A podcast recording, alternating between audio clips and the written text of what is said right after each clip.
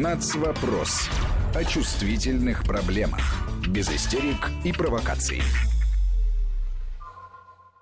В Москве 16 часов 7 минут. Как обычно в эфире Вести ФМ в это время в субботу. Программа «Нацвопрос». Пусть на удаленке, но тем не менее в эфире Армен Гаспарян, Марат Сафаров. Марат, рад тебя приветствовать. Армен, приветствую. Всех наших радиослушателей приветствуем. А, и по традиции, э, по нашей устоявшейся, тебе объявлять тему, которую ты, собственно говоря, и предложил лично. Да, ну я думаю, что многие наши радиослушатели, может быть, уже и догадались, что в нацвопросе мы на этой неделе поговорим о 150-летии Владимира Ленина, которое, ну не сказал бы, чтобы отмечалось, но исполнилось 22 апреля этого года. Я себе, кстати, представляю, что если бы была, была советская власть, какой был бы кипиш вокруг этой, этой даты, с, с учетом того, что многие публиковали архивные фотографии столетия Ленина 70-го года, сколько там капсул разных закапывали.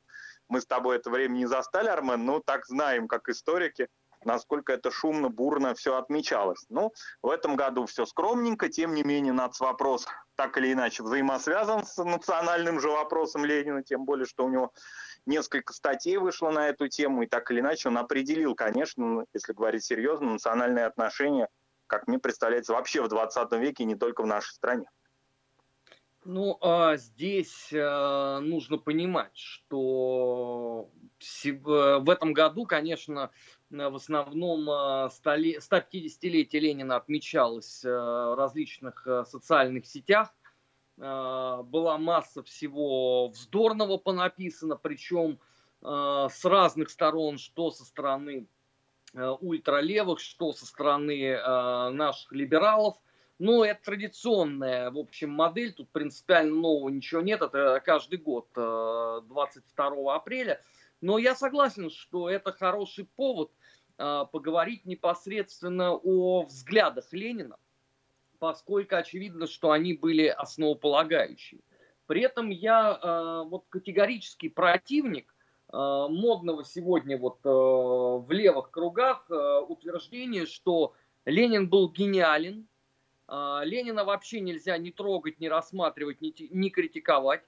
Он создатель государства, он написал там 52 тома э, разных э, работ своих, поэтому не вам условно, да, об этом говорить, вы сначала добейте, потом напишите. Мне представляется, что это э, взгляд деструктивный, но прежде чем мы начнем об этом говорить, предлагаю э, подключить к нашему разговору аналитика информационно-аналитического портала «Вестник Кавказа» Евгения Сватухину. Э, Женя, рады вас приветствовать и вам слово. Да, здравствуйте, я тоже очень рада, спасибо большое. А, ну вот действительно, вот уже чуть более 150 лет назад, а, как говорилось, 22 апреля 1870 года родился ну, один из крупнейших политических деятелей левого толка, лидер партии большевиков, организатор а, октября 17 года Владимир Ильич Ленин. Ну и вот, как всегда, в дни юбилеев появляется дополнительный повод обратиться как к наследию этого мыслителя, так и к левому дискурсу вообще, и попытаться понять, что же из копилки общественной мысли оно сохранило актуальность. Прежде всего обратим внимание на актуализацию э, социалистических и коммунистических идей на Западе.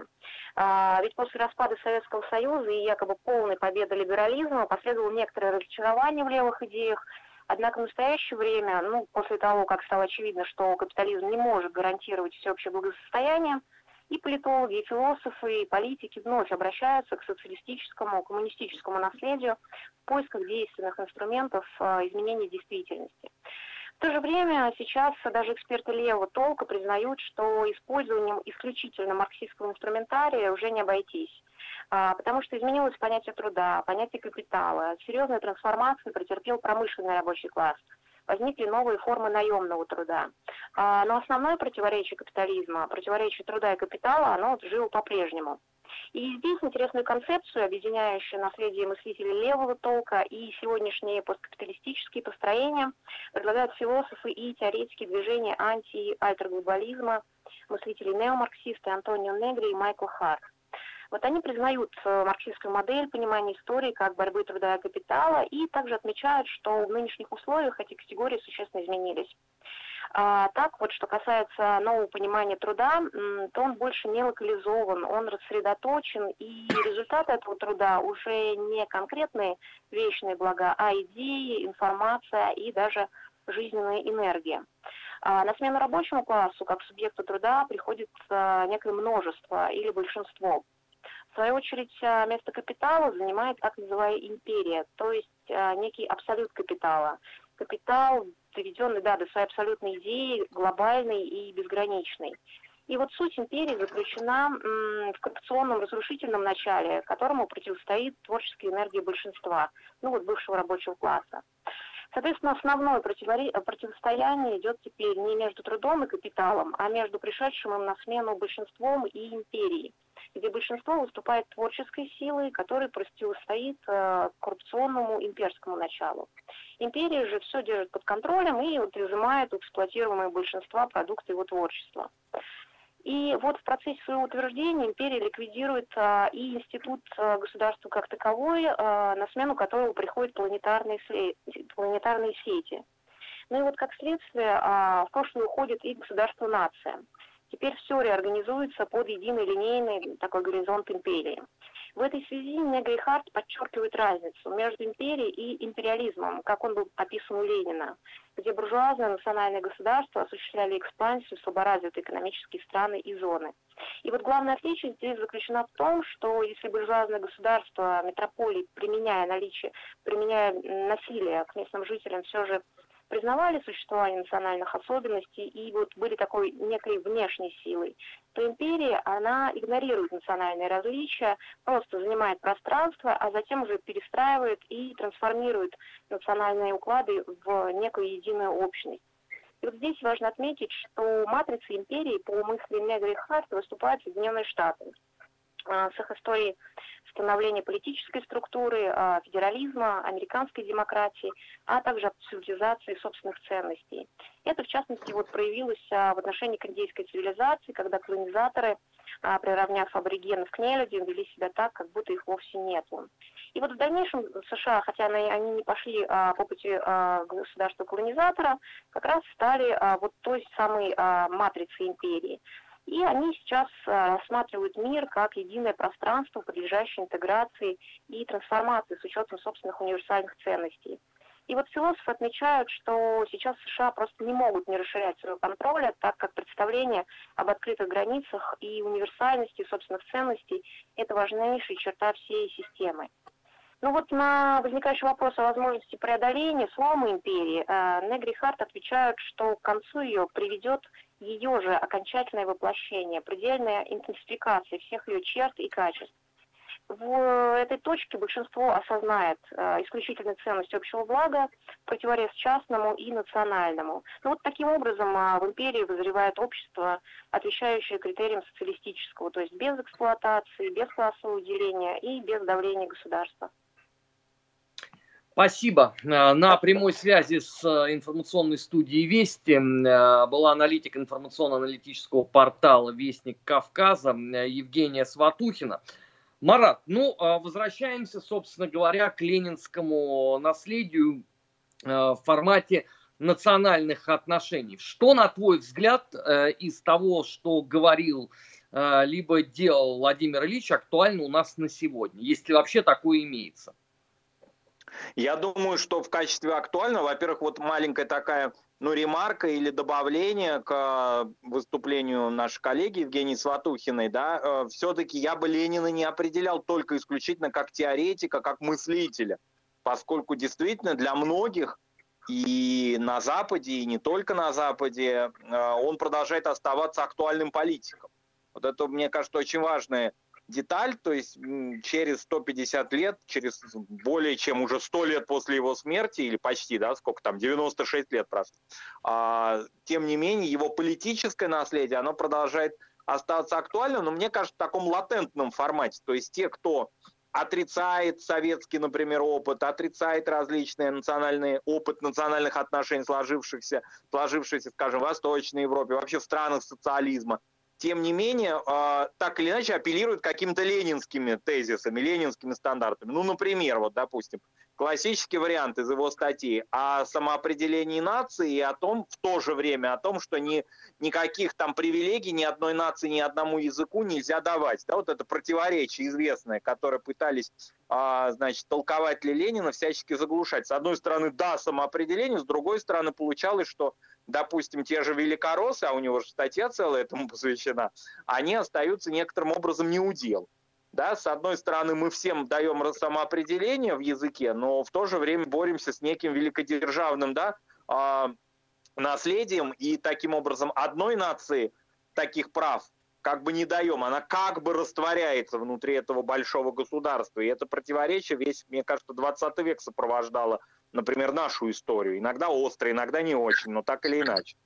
А что касается каких-то актуальных моментов, я думаю, что актуальный момент, ну, прежде всего, это вопрос национального равноправия. Все-таки вся ленинская история, при всей его такая теоретическая да, мысли, политика впоследствии, вся она была направлена на то, чтобы национальные меньшинства, национальные угнетенные да, народы, которые составляли не только в каких-то отдельных государствах, но и, можно сказать, по всему миру, да, а, боролись за свои права и составляли основу вот этого национального движения, они, наконец, свои права получили. Надо сказать, что когда февральская революция дала действительно очень многое в национальном, в национальном вопросе, да, и очень многие преграды сняла, тем не менее до конца она эти противоречия снять не смогла, и это сняла Октябрьская революция именно, на мой взгляд.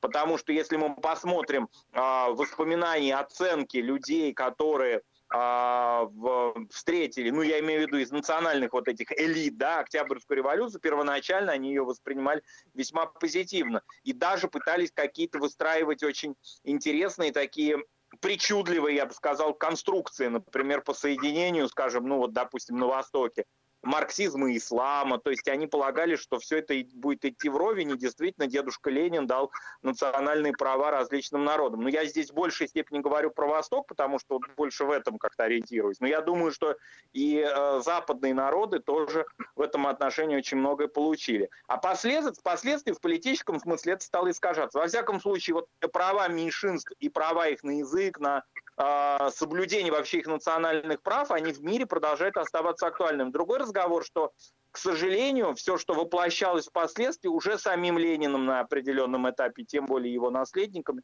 оно очень было далеко от тех весьма-весьма позитивных и очень прагматичных идей, которые заложены в его теоретических работах. Знаешь, Марат, я вот э, в очередной раз 22 э, апреля с огромным удивлением обнаружил, что Ленина принято обвинять э, в развале всей страны, это имеется в виду Российская империя. Э, к нему причем еще и пристегивают определенные люди словосочетание парад суверенитетов, хотя никакие большевики к этому вообще никакого отношения не имели, потому что та же самая Украина, где руководила всем Центральная Рада, Э, действовал еще, извините, отличнейшим образом э, в эпоху временного правительства. И здесь скорее вопросы, кто там э, разваливал, гораздо правильнее было бы адресовать, ну, например, Александру Федоровичу Керенскому. Ну, понятно, что это не очень интересно, потому что критикуя там многие решения Ленина, многие, как мне кажется, Э, заняли достаточно странную позицию. Это обвинять его просто во всех уже смертных грехах, которые навалились на нашу страну в 1917 году. Здесь надо тоже для себя понимать, что, во-первых, Временное правительство не было готово э, к той миссии, которая ей выпала. Потому что, напоминаю, там еще война была. Многие просто почему-то забывают о том, что Первая мировая вполне себе существовала еще в 1917 году. И помимо, конечно, решения сложных и давным-давно а, перезревших а, вопросов межнациональных отношений внутри общества Российской империи, у них, конечно, была куча других задач. Большевикам с этой точки зрения было, как это может быть не парадоксально прозвучит, но сильно попроще. Они же как бы сразу сказали, мы строим принципиально новую модель. Мы не привязаны к тому, что было до нас мы не обязаны нести за это э, какую-то ответственность перед государством и народом. Мы будем делать все по-новому. И вот здесь вот один из моментов, за который потом вот Ленина будут достаточно серьезно критиковать, это уже в 21 столетии, это принцип самого по себе построения государства. Да, ведь, как известно, было две точки зрения на модели. Была точка зрения Сталина, которая э, в чем-то напоминала модель э, государственного устройства еще эпохи Российской империи. И была модель Каменева. Э, Ленин, будучи уже больным на тот момент человеком, он затребовал себе все абсолютно документы, переписку Каменева со Сталиным, все это внимательно прочитал и принял точку зрения Каменева. Наверное, его мы имеем право за это критиковать. Но справедливости ради тут тоже надо сказать, что ну, Ленину в голову уже не приходило, что через, извините, 60, а, а, сколько там получается, 7 лет после этого Михаил Сергеевич Горбачев со товарищи возьмут и демонстративно это все разрушат. Ну, они строили э, серьезный проект. Полностью, Армен, с тобой согласен, что все условия которые привели к распаду, скажем, Российской империи или государства в самом таком широком даже историко-культурном смысле, они уже были задолго до большевиков. Ведь не случайно многие те, кто его обвиняют, они абсолютно забывают, мне кажется, умышленно, о программах национальных партий, не большевистских, существовавших в это время.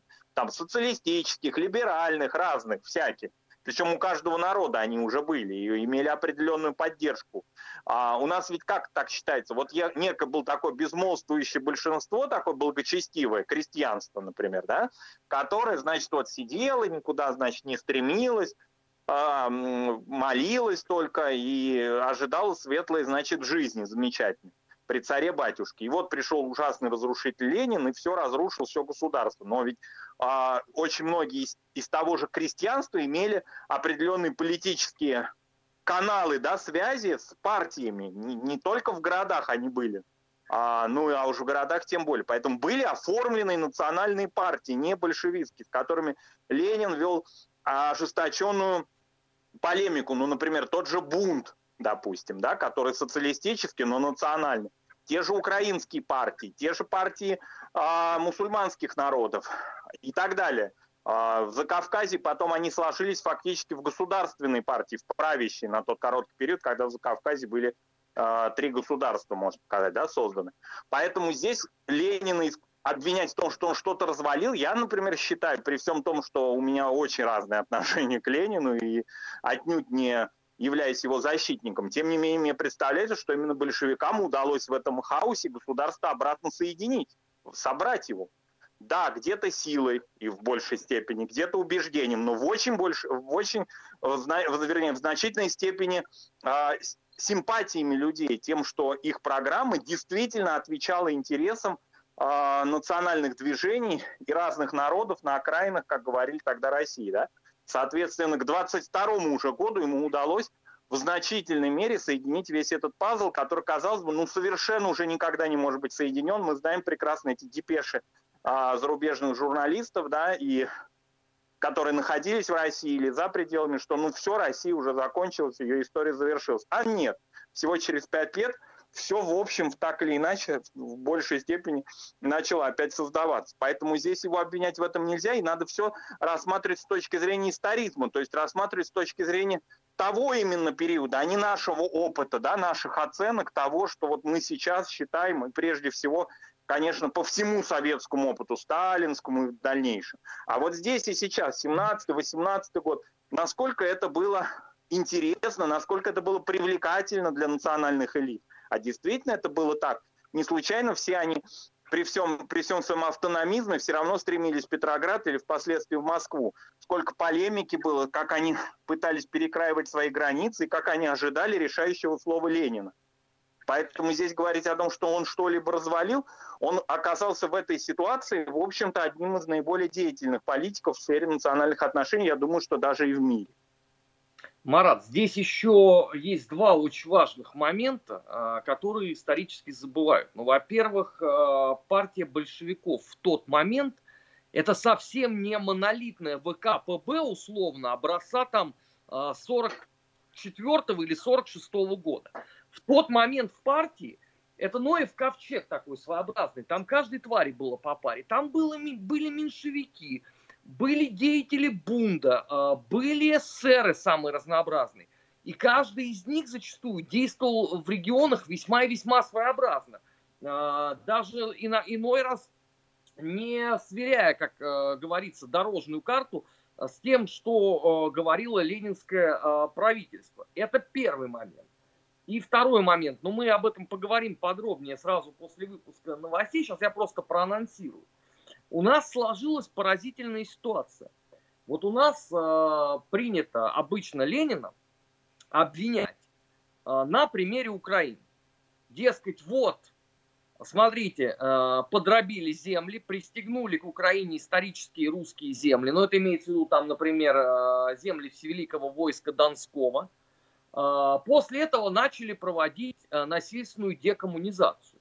Я с этим абсолютно согласен. Действительно, это странная была история с пристегиванием земель. Но мы понимаем прекрасно ретроспективно, почему так получилось. Нужно было вот к этому пролетарскому элементу Донбасса пристегнуть остальную Украину, для того, чтобы Донбасс выглядел более солидно, и чтобы еще и наказать донских казаков за так называемую Донскую Вандею, действовали следующим образом. Но здесь очень важный момент первый вытекает. Друзья, а вас, вот э, обвиняющих с этой точки зрения Ленина, а вас не смущает, что все эти действия там массово происходили в момент, когда Ленин уже лежал в мавзолее? Ну, это странно. Да? Э, этим занимались некоторые другие политики. Но к ним у вас почему-то исторические э, претензий нет. Из этого вовсе не вытекает, да, что Ленин там не занял неправильную позицию при модели формирования Союза Советских Социалистических Республик, но обвинять его в том, что он не мог предвидеть того, что там будет а, в 25 или в 27 году, но это тоже достаточно странновато. Вы же не обвиняете а, Александра Третьего, что он не предвидел, что в феврале 1917 года рухнет Российская империя. Ну или Петра Первого вы же не обвиняете, в, в том, что он не предвидел э, грядущее когда-то там убийство э, Павла Первого. Нужно быть последовательным. Мы э, обязательно продолжим эту тему прямо вот э, с этого места. Сейчас уходим на э, выпуск новостей. Не переключайтесь на главном информационном радио страны. Всегда интересно. Нацвопрос. О чувствительных проблемах. Без истерик и провокаций. 16 часов 33 минуты в российской столице. Продолжаем программу «У нас вопрос» в эфире главного информационного радио. Армен Гаспарян и Марат Сафаров. Марат, я своего просто позволения закончу мысль, с которой uh-huh. мы прервались. Что а, достаточно странно обвинять а, Ленина в той политике декоммунизации, которая происходит, господи, декоммунизации, украинизации на Украине – и при этом не предъявлять ни малейшей претензии Сталину и Кагановичу. Особенно Кагановичу меня вот поражает это. Потому что в случае с ним я регулярно слышу, это был очень талантливый управленец, у него не было ошибок, и смотрите, он сделал метрополитен. Ребят, ну извините, если этим занимался э, Лазарь Моисеевич Каганович, почему вы ему претензии не предъявляете, но предъявляете Ленину? У Ленина есть свои грехи с точки зрения нацполитики на территории страны. Не надо к нему просто пристегивать еще что-то другое.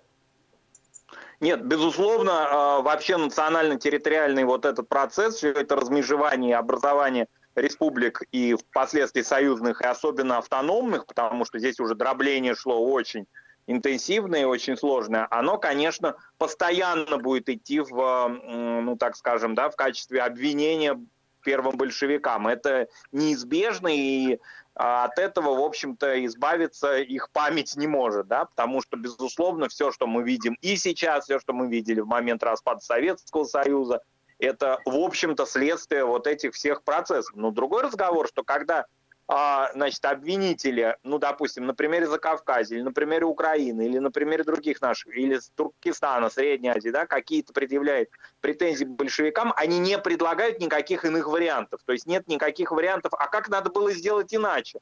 Вот как было сделать, разделить а, территориально народы, а, так, чтобы каждый оставался доволен, находился в составе единого государства, а при этом а, поселения их или исторические какие-то центры их, а, они оставались за пределами их ожиданий, их, их мечты и так далее, их про проектов, например, если говорить об элитах.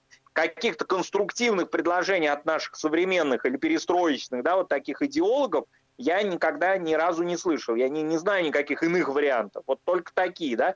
Какие-то варианты были, допустим, самими большевиками предложены, а, компромиссный, да, допустим, та же Закавказская федерация, но ведь мы же потом понимаем, что она была не жизнеспособна, она не смогла развиться. Все равно народы, три больших закавказских народа все равно хотели самостоятельности, пусть и в этом таком общесоюзном да, ключе, все равно они стремились к тому, чтобы образовать союзные республики. И она так или иначе все равно разделилась на эти три союзные республики.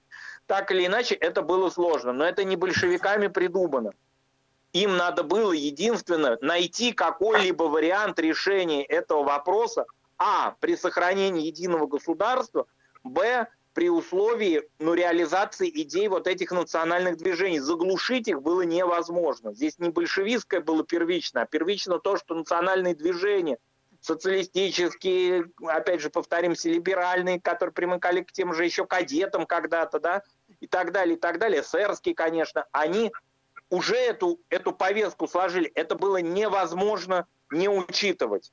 Даже на каком-то ювелирном, ну, в таком ювелирном ключе, когда надо было вот конкретные границы в автономных в составе нашей уже России, да, современной, образовать. Например, в том же Поволжье и Приурале. Вот, скажем, интересный пример, он как-то остается всегда в тени больших таких примеров. Это, допустим, образование татаро-башкирской автономии – и когда потом к нему, к Ленину, пришли ходаки из Башкирии и сказали, а нет, мы не хотим объединяться с татарами, а давайте образуем отдельную автономию, башкирскую. И Ленин там, значит, кумекал и думал, как ему это надо сделать, и потом принял такие решения, что да, в 19 году образ, образуется башкирская, а в 20-м, вот совсем скоро будет столетие отмечаться в мае, а, татарская автономия, потому что эти два народа вот как-то объединить в одну, они не согласны, невозможно, башкиры против, а гражданская война еще идет, реалии войны есть, и нельзя ставить на одних и игнорировать других, потому что в результате можно иметь и военные потери. Поэтому это сложнейшая задача, из которой, в общем-то, большевики вышли с наименьшими потерями, которые были бы возможны. Вот лично для меня, например, а, отбрасывая различные какие-то идеологические здесь наслоения, претензии и так далее, для меня в этом смысле наиболее важным и такую самую большую оценку можно дать за счет того, что они смогли объединить обратно из полного развала, из, ну, в котором вообще практически невозможно даже ни, никаких черепков найти, они смогли за очень короткий период времени опять объединить государство российское. При, примерно а. в тех же границах, которые имела Российская империя. Вот для меня это главная их заслуга. А все остальное, да, я могу тоже, как и все остальные, предъявлять массу различных претензий. Нет, ну здесь действительно э, претензии есть и немалые потому что можно вспомнить, э, например, присоединение Грузии, э, Южной Осетии, Абхазии с насильственной грузинизацией этих территорий. Э, можно вспомнить, опять же, упомянутую нами Украину. Можно вспомнить Казахстан, которому перешли земли Оренбургского казачьего войска ровно в той же самой модели – как а, на Украину переходили земли Всевеликого войска Донского. Это все было. Но самое это поразительное, что ровно за это вот как раз не критикуют. Потому что все свелось а, к очень простой модели. Вот все было сделано неправильно. А как правильно? Ну вот это вот как правильно, вопрос. я ни одного рецепта, Армен, не слышал за все эти вот постсоветские годы, как правильно, и из диссидентской литературы нигде никто, как правильно, не сказал. Вот как правильно сделать так, чтобы государство все-таки объединилось, но в то же время, да, а, не пошло на какие-то очень серьезные компромиссы, которыми мы, которые мы расхлебываем до сих пор. Нет, ну почему? Рецепт есть. Он называется тот план, который э, предложил Сталин. Но мы же прекрасно понимаем, что он не мог быть бы принят, потому что он очень напоминал э, модель устройства Российской империи. А если да. вы делаете принципиально новое государство, э, которого еще не было в мировой истории, если вы отрицаете во многом, а э, большевики же очень многое чего отрицали из исторического наследия Российской империи, если вы это отрицаете, вы не можете взять ту же самую модель, это очевидно. Но никакого третьего пути здесь не было. Потому что если бы он был бы, его кто-нибудь назвал. Ну, согласимся, что э, значительная часть э, русских философов в эмиграции оставила огроменный э, пласт наследия, э, в том числе по национальным отношениям. Но они тоже, извините, не подсказали никакого третьего варианта. То есть они говорили, что надо было вот сохранить все, как э, было в составе Российской империи. Но это было там условно 20-30-х годах. А, то, что было написано там в 40-х, 50-х, вообще это уже принципиально другое. Потому что они говорили, что, послушайте, ну они, по сути дела, восстановили э, Российскую империю. Поэтому здесь не может быть претензий. А вот та дикость, которая несется сегодня, она зачастую продукт жизнедеятельности – а шестидесятников, э, чей звездный час пробил э, в эпоху перестройки. И вот эти вот мифы, самые безумные, вокруг национальной политики, э, вокруг государственного устройства, они все циркулируют в обществе, сейчас, внимание, спустя почти 30 лет после развала Советского Союза. То есть насколько же это получилось живучая смысловая конструкция у них. Да, ну, во-первых, потому что уже живых свидетелей нет. Во-вторых, у нас э, не привыкли люди читать первоисточники, в данном случае ленинские, ленинскую литературу. Я думаю, что и когда ее заставляли читать, очень многие пытались от этого увиливать, и поэтому Ленин, наверное, один из самых непрочитанных философов, прежде всего, при всей его плодовитости.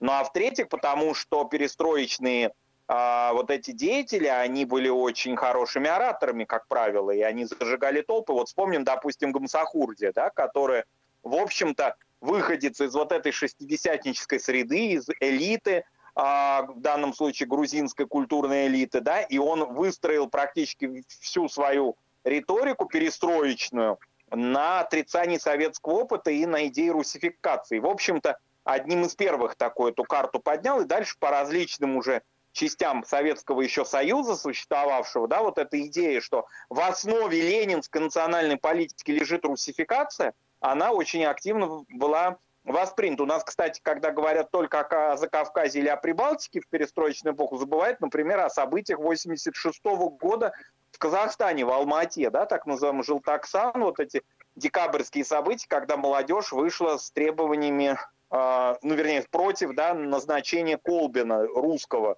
по национальности, а, на смену Кунаеву, да, руководителю Казахстана. И там вот эти уже националистические идеи, они уже там фактически в 86 году, а, они уже тогда выплеснулись, по большому счету. Но уроков из этого не было сделано.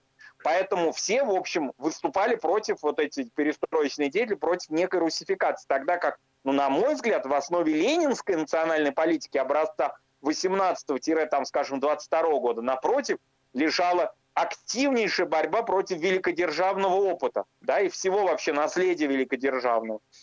А идея равноправия народов, идея предоставления их прав, им прав, языка, и даже в определенном формате, даже, э, даже некоторое потворство религии, скажем, восточным народам. Мы знаем вот это обращение к мусульманам Востока и так далее. Так что здесь вообще об этом речи нельзя э, и вести, поскольку каждый этап советской власти, он совершенно разный, он очень различен в области своих национальных отношений. А, кстати, к идее того, что Ленину удалось Россию восстановить, ведь очень многие деятели белого движения, когда им предлагали сотрудничество нацисты да, в период Второй мировой войны, они отвергали коллаборационизм, поскольку считали, при всей своей антисоветской да, такой направленности, при всем своем антисоветском опыте, а они считали, что вот она Россия, вот она такая сейчас есть. Она фактически повторяет ту, то государство, за которое мы сражались и э, которое является нашей родиной. Оно и, она и является нашей родиной. И мы врагу, на службу к врагу не пойдем, потому что вот она Россия, да, она другая, да, она нам в определенной мере не симпатичная, но в той или иной степени это наша родина. Значит, Ленину удалось таки все-таки Красной Армии, там можно и Троцкого называть, и, конечно, других деятелей большевистских, а, удалось все-таки восстановить государство и фактически его удержать от распада. На мой взгляд, вообще мне вот близка в этом смысле, мне не очень близки, близки китайские разные модели, да, такие исторические, а, но, тем не менее, вот эта китайская идея о том, что каждый этап государства, он преемственен предыдущему, да, то есть фактически все они так или иначе Великий Китай. Что Мао Цзэдун, что Манчжурская династия, что монголы пришедшие и так далее, и так далее. Все равно это Великий Китай. Вот мне, например, близка эта идея в том смысле, что большевистская Россия, создав, созданная Лениным, она преемственна России XIX века. Несмотря на то, что сами большевики с этим не согласились, это отрицали. Но им удалось ее восстановить. И удалось это огромное государство в течение 20 века э, его обеспечивать его жизнеспособность, в том числе и в национальных отношениях. Да, безусловно, правы те, кто говорит о том, что ведущую роль в создании этого государства, в его сохранении, в его единении сыграл русский народ. И тогда, когда русский народ утрачивал свою главенствующую функцию, начинался вот этот период полураспада, а позднее уже и распада.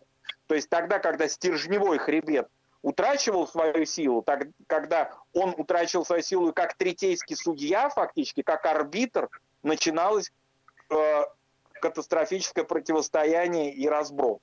Собственно, перестройка это на, национальных, на национальном вопросе это показало очень активно, ярко и трагически. А, Марат, я бы здесь бы тебя поправил только вот э, в одном аспекте, э, когда мы говорим про русскую миграцию. Ее надо просто э, тоже разграничить по срокам. Потому что на момент 1941 э, года даже те, кто был э, жгучими противниками коллаборационизма и поддерживал э, точку зрения Антона Ивановича Деникина о том, что мы русские мира с немцами не заключали, они все-таки еще к государству Союз Советских Социалистических Республик относились, э, ну, давай назовем это с изрядным скепсисом. Поворот-то произошел после того, как были возвращены офицерские звания, погоны, когда стали обращаться к историческому наследию, ордена там Суворова, Кутузова, да, и так далее, и так далее. То есть, когда страна показала, что у нее есть история не только от э, 1917 года, потому что это была модель характерная э, для первых лет советской власти, да, это вот как Э, от Рождества Христова принято отсчитывать, так эти отсчитывали от 25 э, октября 2017 года. А это первое. И второе, здесь тоже очень важный момент, что то, вот о чем ты говоришь, это по сути уже постленинизм. А, потому что Сталин ведь очень многие вещи поменял, а, свойственные а, политике большевиков первых лет советской власти. И то это ведь произошло не сразу, это происходило ну, наверное, как минимум с 27-то по там 41-42 э, год. То есть это заняло тоже достаточно большой срок. Поэтому я не стал бы здесь вот те достижения, которые были потом, их в том числе приписывать Ленину. У Ленина здесь с этой точки зрения свой очень богатый послужной список. Он получил разваленную страну абсолютно, которая лежала просто в клочьях. И посредством э, гражданской войны, того, что в Советском Союзе в историографии называлось э, победоносное шествие советской власти, он сумел эту страну, э, ну, по сути, пересобрать. Да, без Прибалтики, без Финляндии, без Польши. Но все остальное осталось. И Сталин просто с этой точки зрения потом добавит фрагмент Финляндии и целиком Прибалтику. С, кстати, с Бессарабией еще. Вот, вот что было потеряно. Но э, это не отрицает э, важности того обстоятельства, что Ленин был, конечно, совершенно потрясающим не только теоретиком, но и тактиком и практиком. Потому что насколько менялась его оценка вот в эпоху гражданской войны, это, конечно, потрясающе. Э, немного, наверное, найдется в 20-м столетии политиков, которые настолько тонко чувствовали момент и настолько могли правильно учиться на своих собственных ошибках.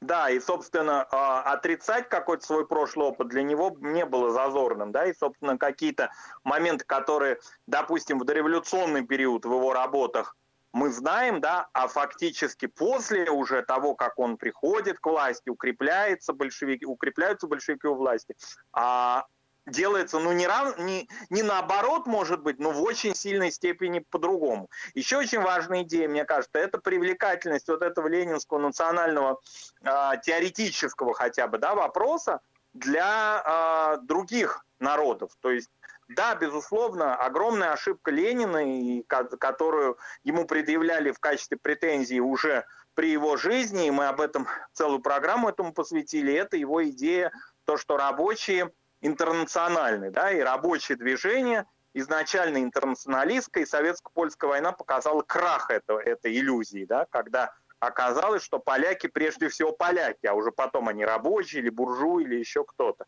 Тем не менее, вот привлекательность ленинского наследия, она ведь не только в рабочем вопросе, в освобождении труда, но и в значительной мере, вот в, мне кажется, что даже она в определенной мере повлияла на дальнейший либеральный дискурс о правах национальных меньшинств, а не только на левый дискурс. А, поскольку и в Европе, и а, в других частях, например, на Востоке, в других частях мира, еще не было для всех очевидно, что права на язык, права на самоопределение, на автономию и так далее, они вообще очевидны, что ли. То есть не все это воспринимали в качестве хотя бы даже теоретического допущения. Успех и опыт ранний советский, ранний советский именно, он показывал привлекательность этого для других стран. Мне кажется, что это тоже не, нельзя считать исключительно идеологическим таким мифом советской пропаганды. Это действительно было. И действительно в, в Западной Европе очень многие именно тогда поняли, что оказывается могут быть определенные гарантированные права. Да? Другой разговор, что тамошний марксизм пошел в другую сторону, тамошний либерализм взял что-то одно, но поглотил это, и уже концов этому было, корней, вернее, этому найти было нельзя, но так или иначе ленинское влияние и успешность того, что происходило в Советской России в этом смысле, а, конечно, многие это видели, наблюдали это. Ну, допустим, народы, которые не пускали а, на порог, там, допустим, столиц, или которых унижали, или которые имели даже речь идет не о черте оседлости, допустим, а о том, вот, допустим, совсем недавно я, когда был другой юбилей, только 160-летие Чехова, не 50-летие, а вот на 10 лет Антон Павлович его старше, а, вспомнил такой эпизод, как Чехов в Ялте грузился на корабль со своими родными, ему помогал крымский татарин, носильщик. И э, кто-то из капитанской команды сказал ему, а тебе сюда на, на корабль допуску нет, здесь только для чистых господ. А, и, собственно, Чехов побагровел, но сделать он ничего не мог. Вот такое унижение, да, это царская Россия, это начало 20 века, где-то там, может быть, третий, первый год, второй год, вот. Собственно, если это все уходит, если люди еще при своей жизни чувствовавшие унижение по национальному вопросу, они этого теперь лишены, они стали свободными, и дает им это Ленин.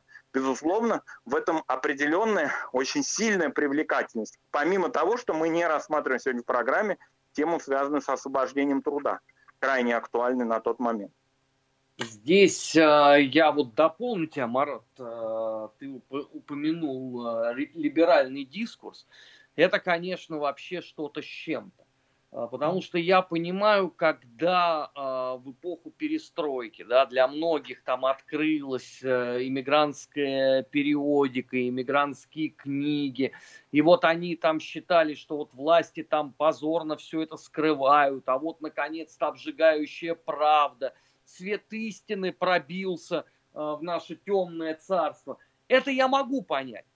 Но когда ровно то же самое происходит в 2020 году, когда э, перед 22 э, апреля выходит, например, небезызвестный Чубайс-старший, это абсолютно невменяемая человеческая конструкция, которая опять начинает рассказывать все вот возможные мифы. От э, германского следа э, финансового в 60 миллионов до того, что Ленин э, все делал неправильно. Ну, хорошо, я готов поверить, что этого человека заморозили. Э, и он остался ментально, интеллектуально э, в эпохе перестройки. Но ведь э, у нас полным-полно деятелей, которые продолжают вот нести эту самую абсолютно бездумную околесицу. Хотя, казалось бы, да, архивы открыты. Собственно, в отношении Ленина все еще сильно проще. Да? Все его работы были опубликованы. Хорошо, не нравится вам то, что отредактировала комиссия Бубнова. Да ради бога. Но существует прижизненное издание Ленина. Открывайте, читайте. Там все максимально э, популярно э, и очень простым языком написано. Но нет, вам э, нужна какая-то принципиально э, новая мифология. При этом, ладно бы она хотя бы там на каком-то, ну пусть не фактаже, ну пусть хотя бы на каком-то элементарном здравом смысле базировался. Но нет уж даже этого. А есть просто очень странное переписывание. Я еще раз говорю, э, у Ленина, помимо его несомненных э, заслуг, о которых ни один нормальный человек спорить не будет, с точки зрения построения государства, мы сейчас не берем идеологический концепт его, а с точки зрения именно государства как такового. У него это все есть и не отнять. Критиковать его, да, нужно. Только его надо критиковать предметно, и за то, что он действительно делал, а не за то, что вы хотите э, ему приписать. Но я думаю, что об этом мы еще с тобой обязательно поговорим в рамках э, что вопрос, что многих наших других программ. Пока же время э, первого часа э, подходит к концу. Напоминаю, что это вопрос э, в эфире Вести ФМ. Эм. Сейчас выпуск новостей, после этого недельный отчет. Не переключайтесь на главном радио страны, интересно. Нацвопрос. О чувствительных проблемах. Без истерик и провокаций.